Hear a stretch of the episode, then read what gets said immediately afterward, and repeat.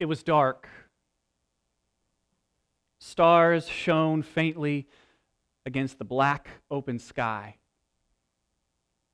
Waves pounded rhythmically against the shore. And my heart pounded against my chest. In my hands, a small box, which represented a watershed moment and a question that would change most everything about my life forever. In that box, of course, was a small diamond ring with a wish trapped inside it. I summoned the courage to speak the words that anyone who was observing me down on bended knee would know I was saying. Will you marry me? Chelsea laughed incredulously. Are you serious? She said. Perhaps it wasn't the best idea to propose on April Fool's Day. and that after about a month or so of dating. Nevertheless, I figured that if things didn't go quite well, I could just say I was joking. But I had planned to extract from her the response I so desired. And so, uh, after some time and employing my powers of persuasion, she tepidly agreed. We were engaged. That moment and that question changed the course of my life. So we come to Mark chapter 11 this morning. We come to a moment in Jesus' life that will change everything. He's setting himself on a course which will not be changed. And we come to a question the question that Mark has invited us to ask throughout his whole gospel. The question that hangs over the whole Who is Jesus? Mark's given us the answer in chapter 1, verse 1, saying that Jesus is the Son of God. And that's what he wants to show us in our passage this morning. It's your main idea there. You see it on your insert. Jesus is the promised king, the Son of God. And in light of that, the exhortation is quite simple worship Him. He is worthy of your worship and your honor and your praise and your delight. Worship Jesus. Our outline's there before you. You can see uh, three kind of quick sentences to explain what's going on in this text. Jesus' entrance is an announcement Jesus' announcement is acknowledged, and we'll see that Jesus' purpose is unexpected. There's a lot of um, explanation this morning to get us to see who Jesus is and how big and wonderful and loving our God is. Let's pray and ask for his help now.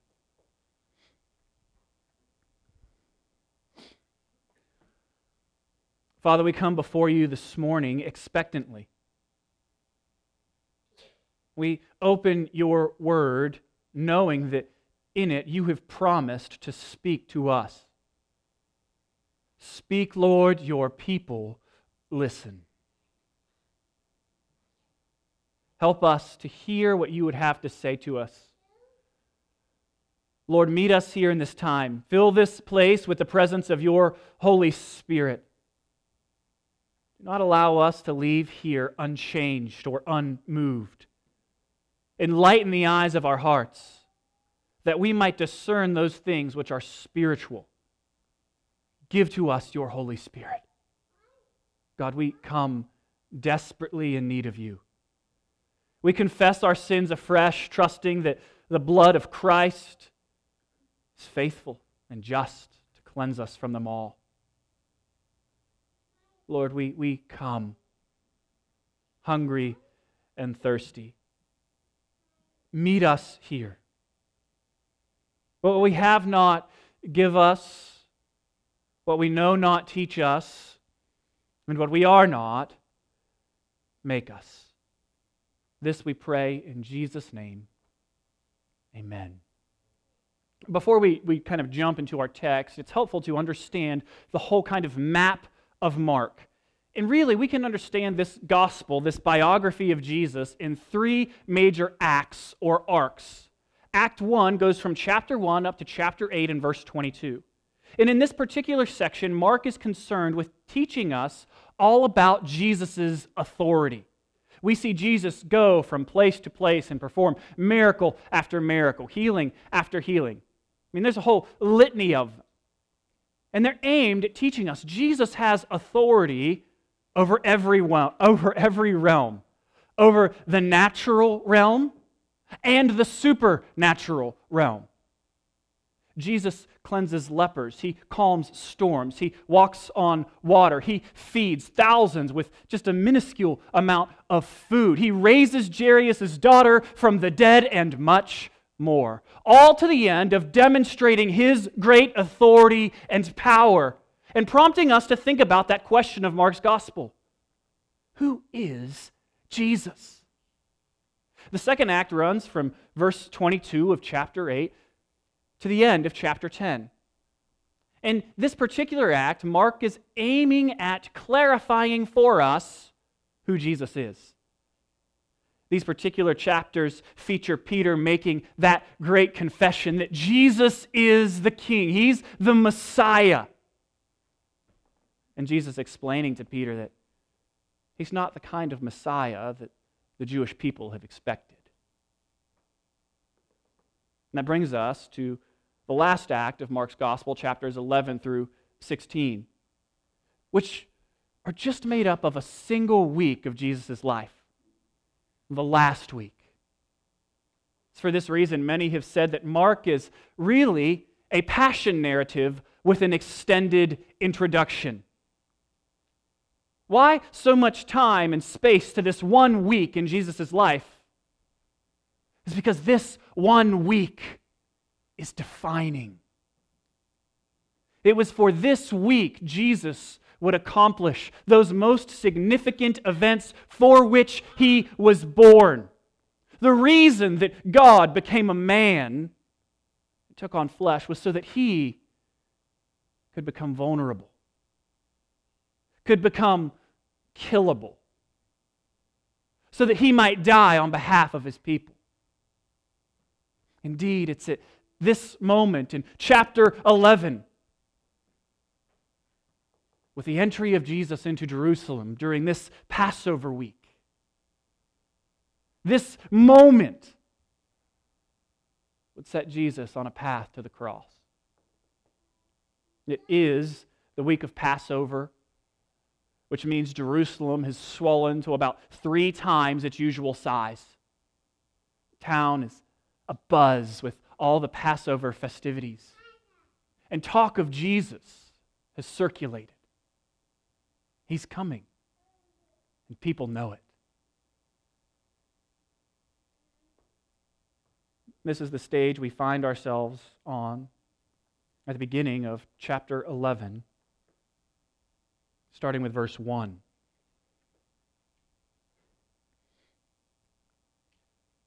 Now, when they drew near to Jerusalem, to Bethphage and Bethany, at the Mount of Olives, Jesus sent two of his disciples and said to them,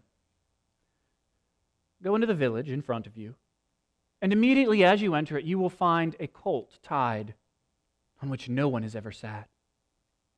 Untie it and bring it. If anyone says to you, Why are you doing this? Say, The Lord has need of it, and will send it back here immediately. And they went away and found a colt tied at a door outside in the street, and they untied it. And some of those standing there said to them, What are you doing untying the colt? And they told them what Jesus had said, and they let them go. And they brought the colt to Jesus and threw their cloaks upon it. And Jesus sat on it. Jesus makes a whole lot of preparations before he enters into the holy city. So the question is why? We've already provided the answer, right? Point one. Jesus' entrance is an announcement. He is declaring himself as the messianic king of the Jews, the long expected one. And the way that he makes what amounts to a visual announcement is by orchestrating all these events together. And as we'll see, the crowds will understand just what it is Jesus is saying. And so he has a strategy. It's kind of three planks in Mark. Two planks we see brightly, and the third one is a textual connection. So, so the first plank in Jesus' plan to go public is geography. It's geography. You see there in verse 1, they are at the Mount of Olives. Mount of Olives. Now, Mark very rarely in his gospel mentions place names. He's not really concerned with geography, except to tell us that Jesus is moving from Galilee in the first act to the Gentile regions in the second act, and now into Jerusalem in the third act. And so when he mentions place names, it is significant. So we go, well, where have we heard about the Mount of Olives before? And we, we start to run through our little memory palace and think about our knowledge of the Old Testament. Go, All right, the Mount of Olives, it shows up the first time David is running away from Absalom when Absalom tries to act the usurper. And so he's fleeing Jerusalem. He flees to the, to the Mount of Olives. Solomon builds idols for his foreign wives to worship at the Mount of Olives. Ezekiel witnesses the glory of God leave the temple and rest on the Mount of Olives just prior to the exile. That one, that one's making some connections. I don't think it's without reason that we never see the glory of God return to the post exilic temple. And here we have God in the flesh, Jesus, the radiance of the glory of God, standing on the Mount of Olives. And he's getting ready to go into the temple. Yet the return of God's glory to the temple will not be a triumphant one.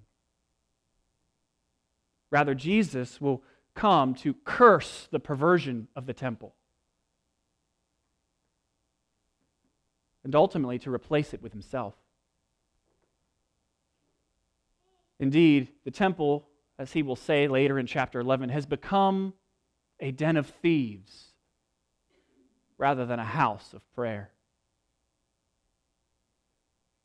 We also see later on that the Mount of Olives is the place from where Jesus cries over Jerusalem's refusal to repent.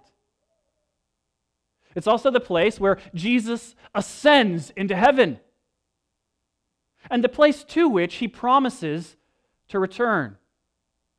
Which brings us to the most famous passage which features the Mount of Olives Zechariah chapter 14, verses 4 and 5.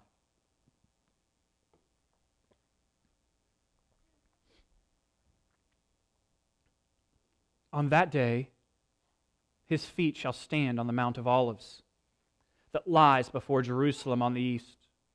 And the Mount of Olives shall be split in two from east to west by a very wide valley, so that one half of the mount shall move northward and the other half southward. And you shall flee to the valley of my mountains, for the valley of the mountains shall reach to Azal. And you shall flee as you fled from the earthquake in the days of Uzziah, king of Judah. Then the Lord my God will come, and all the holy ones with him. This passage speaks of the final judgment of mankind. And thus, the rabbis and later Josephus tied it together with all kinds of messianic connotations. Jesus stands on the Mount of Olives as the Messiah. But surprisingly, he hasn't come to bring judgment. Not during this first advent. Rather, this advent, he stands upon the Mount of Olives preparing to bear judgment on behalf of his people. He stands preparing not to ride into Jerusalem as the conquering king, but to ride into Jerusalem and to be conquered on behalf of his people. He's a king who dies. It's a little bit oxymoronic, crucified Messiah. It's like saying frozen steam. It doesn't make any sense. And yet, Jesus often surprises. Mount of Olives helps Jesus to present himself as a king, as the Messiah. But he's doing more than that. He's presenting himself not just as a king, but as the king. And part of how he does that is not just through his geography, situated upon the Mount of Olives, but through the second plank a donkey. Why? I mean, this, this part of the story is weird to us, right? Uh, why does Jesus, he's walked everywhere, he's not ridden upon any animal. Uh, why does Jesus, when he's inside of a mile away from his destination, all of a sudden decide that he needs to procure a mount? And a donkey at that. Right? I mean, we would expect Jesus to, to you know, like get up on a war horse and, and ride in. You know, I kind of kind of picture it like if you've ever seen the movie Gladiator or like anything where somebody's coming back to Rome and there's just falling rose petals. The victor's riding upon the horse. This is kind of, that's what I would expect, but that's not what Jesus does. He calls for a donkey. Now, you might be tempted to think, in our historical moment, you know, that a donkey is more suited for a child or a hobbit rather than a king. But you would be mistaken. It was quite natural for Jesus to call for a donkey if he wanted to present himself as a king. It's what many before him had done. They would ride upon donkeys. Maybe the best example is King Solomon. Look with me at 1 Kings chapter 1, verse 32.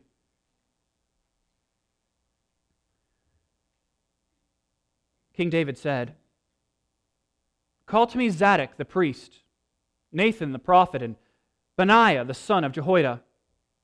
So they came before the king. And the king said to them, Take with you the servants of your Lord, and have Solomon my son ride on my own mule. That's a donkey and bring him down to Gihon.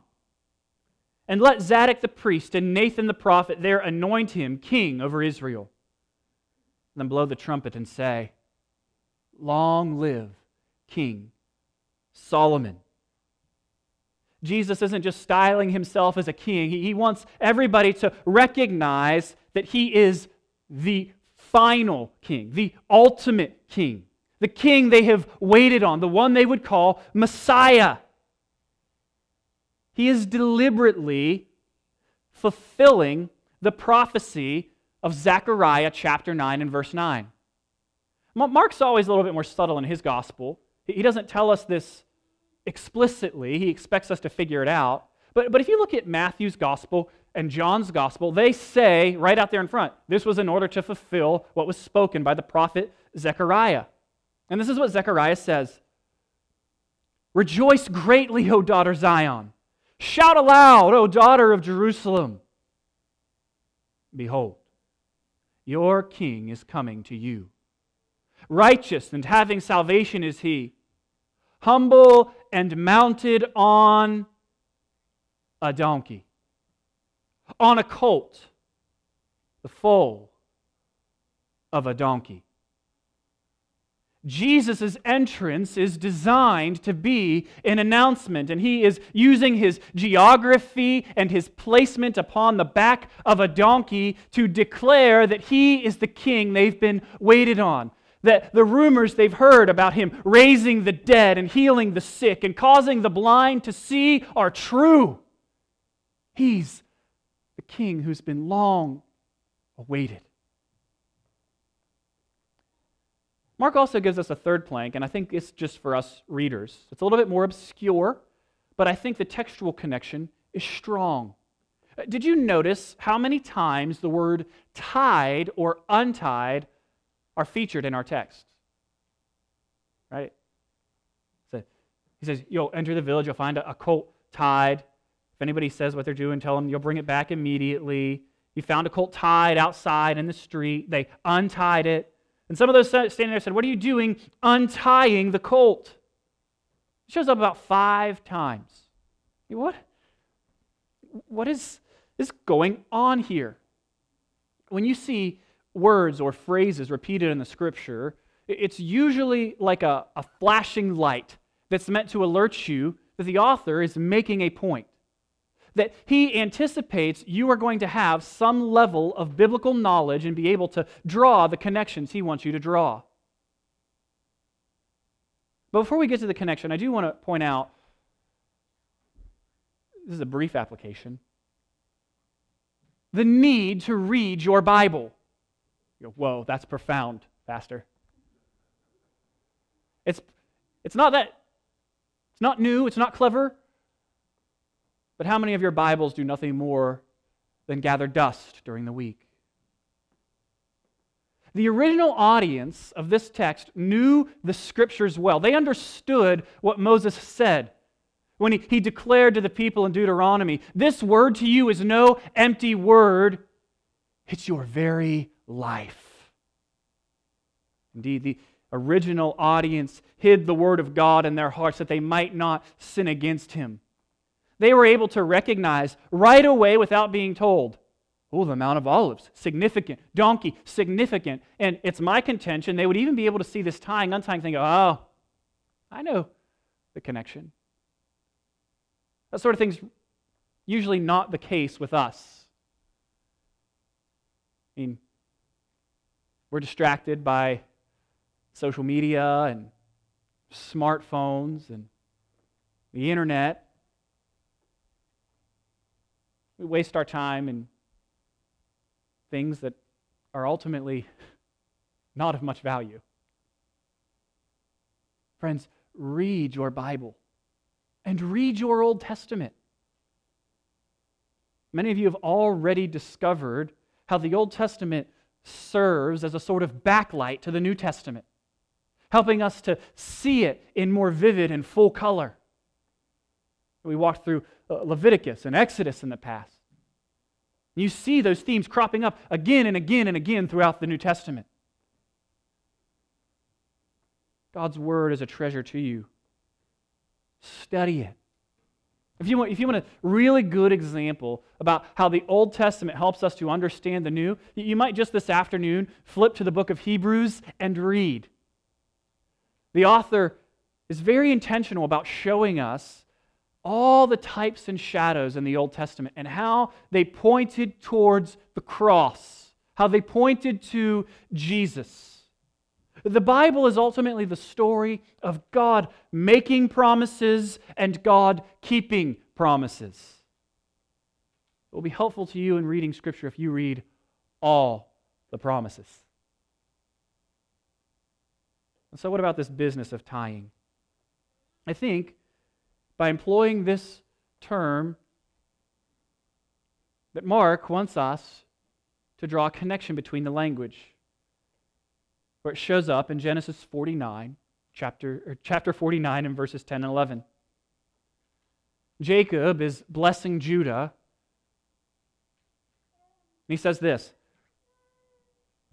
The scepter shall not depart from Judah, nor the ruler's staff from between his feet, until tribute comes to him, and to him shall be the obedience of peoples. Tying his foal, that's a donkey, to the vine, and his donkey's colt to the choice vine. He has washed his garments in wine, and his vesture in the blood of grapes. Uh, this verse, these verses, are filled with messianic expectation. Think the only other time you've probably heard this verse read, unless you worked through Genesis, was in connection with Jesus turning water to wine to show that he had arrived, that the kingdom of God was showing up in a person. and that God was bringing blessings with Jesus. Likewise, here, I think John wants us to, to draw this connection and see the one who comes, whose donkey is tied and untied and tied, is the Messiah. The Messiah has arrived. And so we, we see these, these three kind of planks in Jesus going public with his messianic identity the geography on the Mount of Olives, his situating himself on the back of a donkey, and then Mark's notes, admittedly more obscure, about tying and untying. Additionally, I think we should notice that Jesus isn't just claiming to be a king in Mark. Right? Mark wants us to understand Jesus as the Son of God, as Lord, as God Himself. And throughout, not only Mark's gospel, but all the gospels, we find Jesus employing supernatural knowledge. Jesus knows things he's not supposed to know. Right? He, he tells Nathanael that he was sitting beneath a, a tree. He tells the woman at the well of her sexual exploits. Even in, in Mark, uh, he tells the paralytic who, who comes hoping to be healed, and instead of healing him right away, he says, Your sins are forgiven. And the Pharisees are there and they're going, wait, who can forgive sins but God alone? And they're just thinking it. And we read, Jesus perceives their thoughts. And he says, so that you may know the Son of Man has the power to forgive sins, I say to you, get up and walk. Jesus knows things. And you're going, how's that relevant to our text? Well, because we see that Jesus just tells them to go and pick up this colt, this donkey. And the question is did Jesus arrange this beforehand?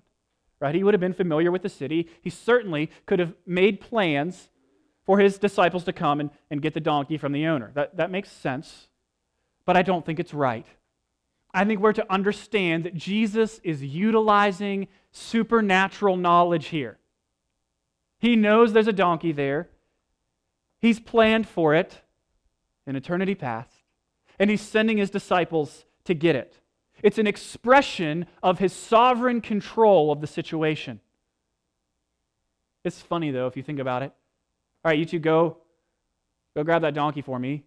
You can see them kind of like creeping up to the, they see the donkey and they're like walking in the town, looking around, you know, like they're about to break into a car or something. Like, I think that would be the equivalent, right? Uh, there's, a, there's a Lamborghini in the first town you're coming to. You'll find it, get in it, the keys are in it, and just bring it back here. And if somebody says anything, you just say, uh, The Lord has need of it, we're going to bring it back right away.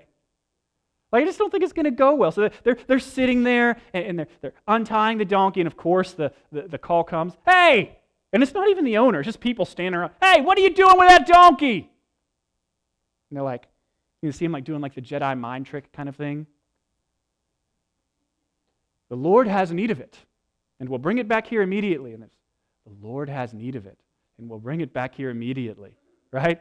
And, and they take the donkey so that Jesus can ride upon it. Here's the point that we've been driving to. Jesus has orchestrated all of this so that he might give to all those who are around a visual proclamation of his identity. Throughout Mark, there is this very famous, what some call a theological problem, it's not a problem, called the messianic secret. Because what happens is Jesus will go and, and heal and perform miracles, and then the people that he heals, or the miracles that he performs, the people around see him, he'll say, they'll be like, You're, you're the Messiah. And he'll go, Yes, that's right, but don't, don't tell anybody. Right? Our secret. Don't tell anybody about it. And the reason he doesn't want them to tell anybody is because he has planned not to bring about his death until the appointed time. And so now, in Mark chapter 11, Jesus is going public. He's unveiling himself. He's revealing himself as the long awaited Messiah King. And so, the point of all of this preparation in the first seven verses is so that Jesus can make an announcement with his entrance into the holy city. And amazingly, the people, at least in part, understand this announcement because they acknowledge it. Look with me at verse 8. and many spread their cloaks on the road, and others spread leafy branches that they had cut from the fields. And those who went before and those who followed were shouting, Hosanna! Blessed is he who comes in the name of the Lord! Blessed is the coming kingdom of our father David! Hosanna in the highest! What's going on with their reception of Jesus? Well, uh, they're acknowledging his announcement in a few ways. Right away, it's obvious that they're acknowledging his announcement by laying down their garments on the road. Right? Uh, we roll out the red carpet for somebody that's really important, they lay down their garments. Right? We see the same kind of picture uh, when Jehu becomes king in 2 Kings chapter 9 and verse 13. This is what we read. They hurried and took their cloaks and spread them under him on the bare steps. They blew the trumpet and shouted, Jehu is king! They're laying down their garments. They see Jesus announcing himself as king, and they are saying, as they act out, This is our king. This is the king. The second thing we see that they are acknowledging Jesus' kingship is these leafy branches which John tells us are our palm branches. Thus, the, the title Palm Sunday. But, but the palm branches are significant for this reason. Uh, they had become a national symbol in Israel.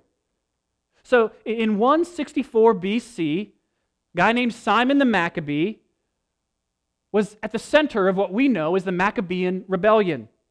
And he drove Syrian forces out of Jerusalem and he was celebrated. They celebrated the victory with, with music, of course, maybe even some dancing, I don't know. But definitely the waving palm branches. So you see, palm branches are not some docile celebratory item, they were a symbol of revolt and rebellion. They're a declaration, a sign of a Jewish nation rising up against its foes. So when people begin taking up those palm branches, it's akin to the French singing the French national anthem in occupied France during World War II. It is an act bordering on insurrection. It is very dangerous. So much so that Luke's gospel records that Pharisees in the crowd say to Jesus, Rebuke your disciples, get them quiet, stop this. And Jesus says, If these are silent, even the very rocks would cry out. Indeed, they are acknowledging that He is the King as they lay down their garments and they ra- wave their palm branches. This is the one who's going to cast off the yoke of Rome. So they think as they acknowledge Jesus as King. Another acknowledgement is through these shoutings of Hosanna. Now, this is actually a pretty normal thing. Right? We, we read during our scripture reading Psalm 118. And so, pilgrims during the Passover festival, when they would come into Jerusalem, uh, they, they would sing or chant portions of the Hallel Psalms back and forth to one another. The Hallel Psalms go from chapter 113 to chapter 118 in the book of Psalms. And if you're, you want to be, it's not that hard, right? Hallel Psalms comes from Hallel, hallelujah, right? Hallelujah means praise the Lord. These are praise the Lord Psalms, right?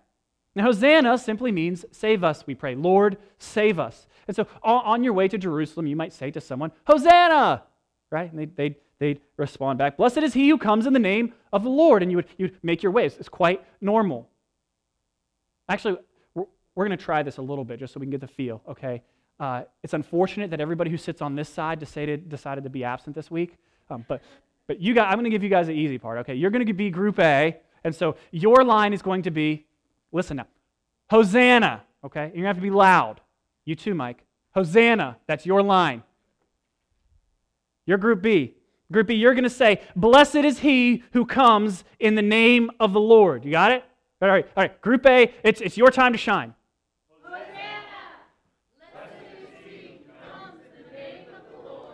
All right, then, then Group A would say, this one's going to be harder. Blessed is the coming kingdom.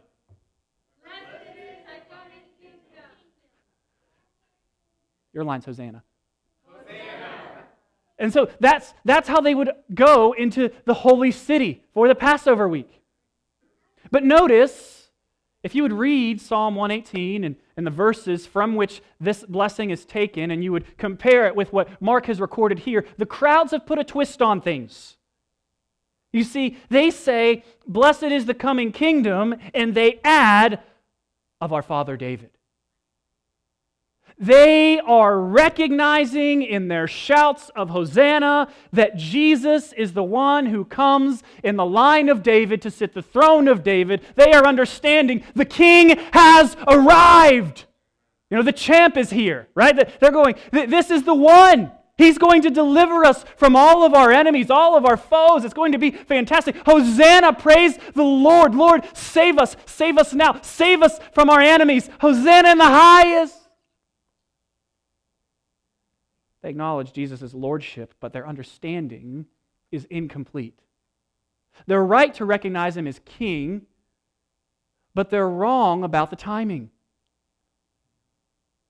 They're thinking second advent, but this is first advent. Jesus isn't coming to accomplish political goals.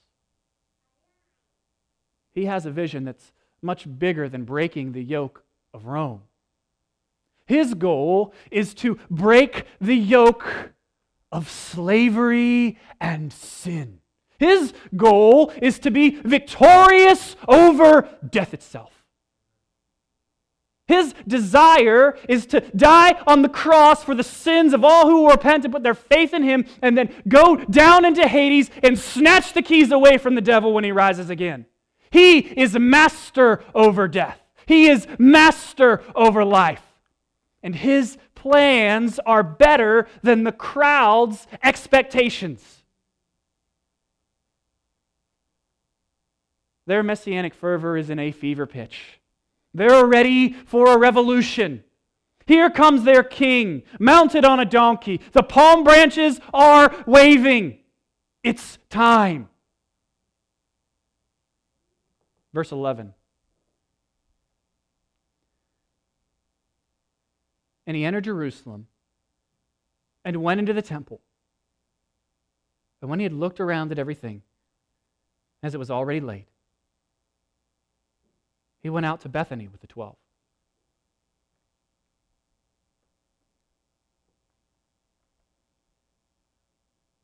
That fervor, that, that excitement. He, he's going to lead us to victory. Except Jesus does nothing. He gets into the temple, looks around. This is Peter's eyewitness testimony in Mark. You see Peter recalling. He just looked around at everything. Yawns. All right, boys. That does it. Let's get back to Bethany. We're staying with, uh, with Mary and uh, Lazarus, the guy raised from the dead, right? Yeah, great. They got a futon or something. You couldn't stay in Jerusalem because it was so full, so they're, they're staying out in Bethany during the Holy Week. And it's like, let's, let's head home. Mark is the only gospel that includes this, de- this detail here. So we, why? Right? Everybody else just jumps right into the temple and, and Jesus, you know, flipping over tables and, and doing all the rest. Why does Mark give us this detail? He wants to underscore the fact that Jesus is not the Messiah that they expected. He's not the king that they anticipated or had hoped for. Notice all the enthusiasm of the crowds in verse 10 has evaporated in verse 11. It's quickly there and quickly gone. Indeed, once Jesus gets closer and closer to Calvary's Hill, his friends become fewer and fewer. Even the twelve are scattered. And Jesus says they are like sheep without a shepherd.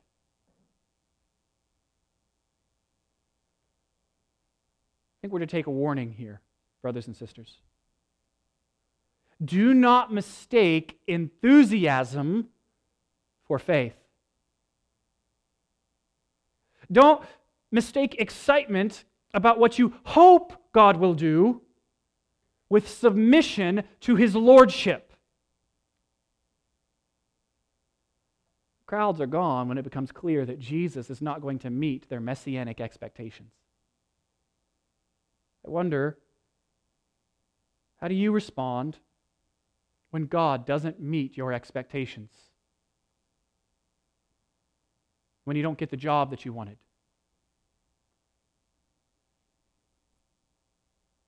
When your spouse dies? When you just feel so alone? What challenges your faith in God?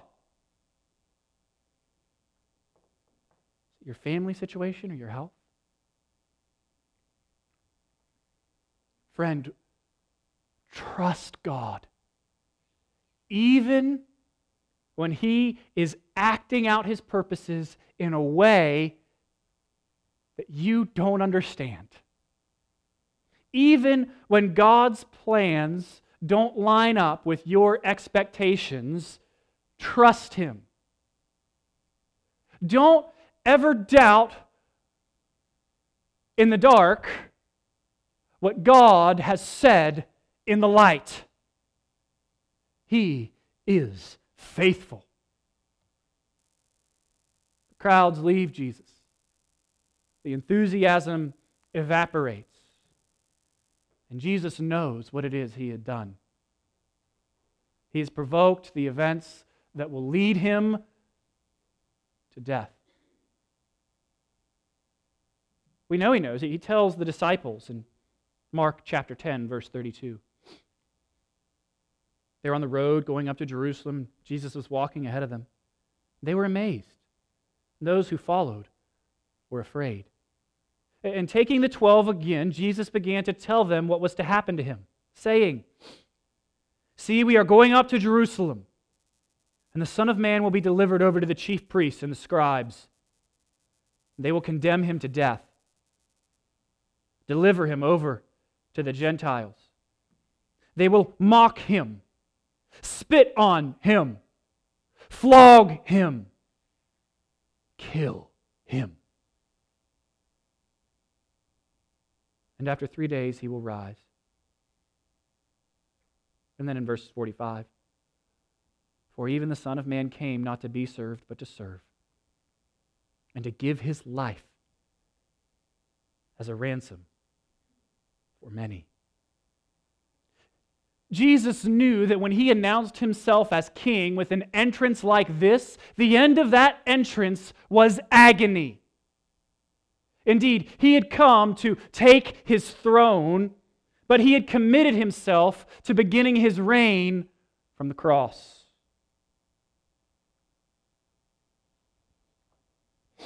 Listen. Jesus is brave. For some reason, it's easy to miss that. Jesus is brave. He, he knows exactly where he's headed. And he goes anywhere. I mean, I mean, we, when there's a, a possibility that something bad might happen to us, run for our blankets and some bubble wrap. Jesus stares down the barrel of a gun and resolves to suffer.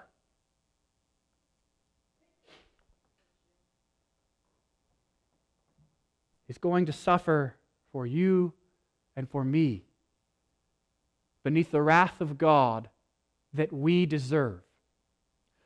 So that we, all who have faith in Him, can enjoy the blessing that only He deserves. I mean, imagine it with me. Jesus is standing there on the Mount of Olives. The disciples have gone to fetch the donkey and feel the earth beneath his feet. He knows the place, he created it. He planned to stand just here before the foundation of the world. Breathes deeply, tries to steady himself. And he hears the echoes of the temptation Satan once whispered in his ear. All the kingdoms of the world I will give you if you will worship me. There's, there's no need to suffer. And him recalling the words of his father You shall worship the Lord your God, and him only shall you serve. Catching the donkey approaching, saddled with the garments of his disciples, Jesus smiles, sets himself upon the donkey, sets his face towards Jerusalem, and sets off the events that end with his crucifixion. Oh, friends, Jesus is brave. When you, you see Jesus being brave for you, this is why he goes to the cross.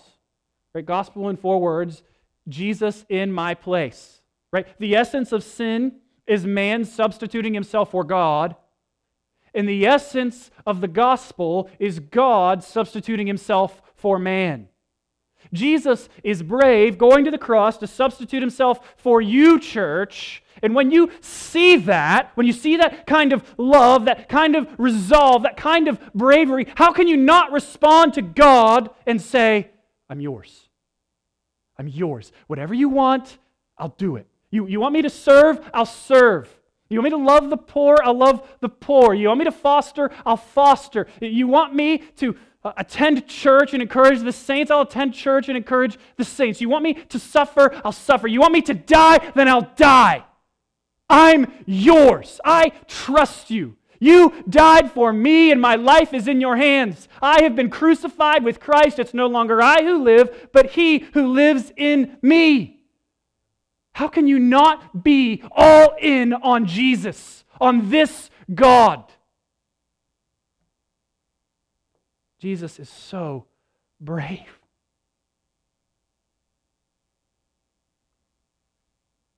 Christian, you, you should sing at what Christ has done for you. I mean, so quickly did he go from riding on the back of a donkey atop broken branches on this day to hanging on a tree on Good Friday.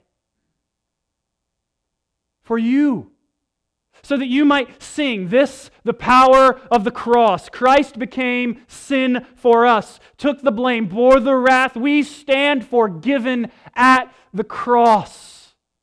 He's worthy of your worship, He's worthy of your whole life. Christian, resolve to be brave for Christ, to bravely obey Him when it's hard to bravely trust Him when you just can't see the dawn and the night is darkest. Non Christian, we come to a moment and a question. The question that hangs over Mark's gospel is Who is Jesus? And he has taken pains to prove to you that Jesus is the promised King, the Son of God. We Christians believe this. We believe that Jesus died for sins, was put in a tomb for three days, and then rose again bodily. We believe that he is returning the second time, not on the back of a donkey, but on the back of a war horse with a sword to bring judgment for all those who persist in rebellion against their Creator and King. And we Christians implore you to acknowledge Jesus Christ as Lord. He alone can make you right with God. He alone can forgive your sins. He alone can give you the satisfaction that you are longing for. He alone can bring you into relationship with the God you were made to worship. And so I implore you, I invite you, I beg you, trust in Jesus. He is a good and mighty King. Worship Jesus. How you answer this question will define you. Let's pray. Father, we thank you so much for your word.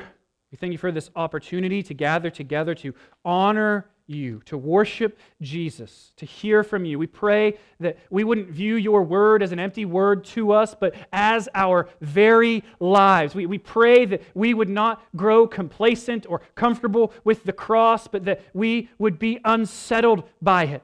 That we would recognize what it costs to reconcile us with you, that we would see the penalty of our sins, that we would recognize Jesus spilt his blood so that we might have life. Lord, help us to see and to meditate on this and to delight in you, to delight in Christ. He is our King. And it is in His name that we pray. Amen.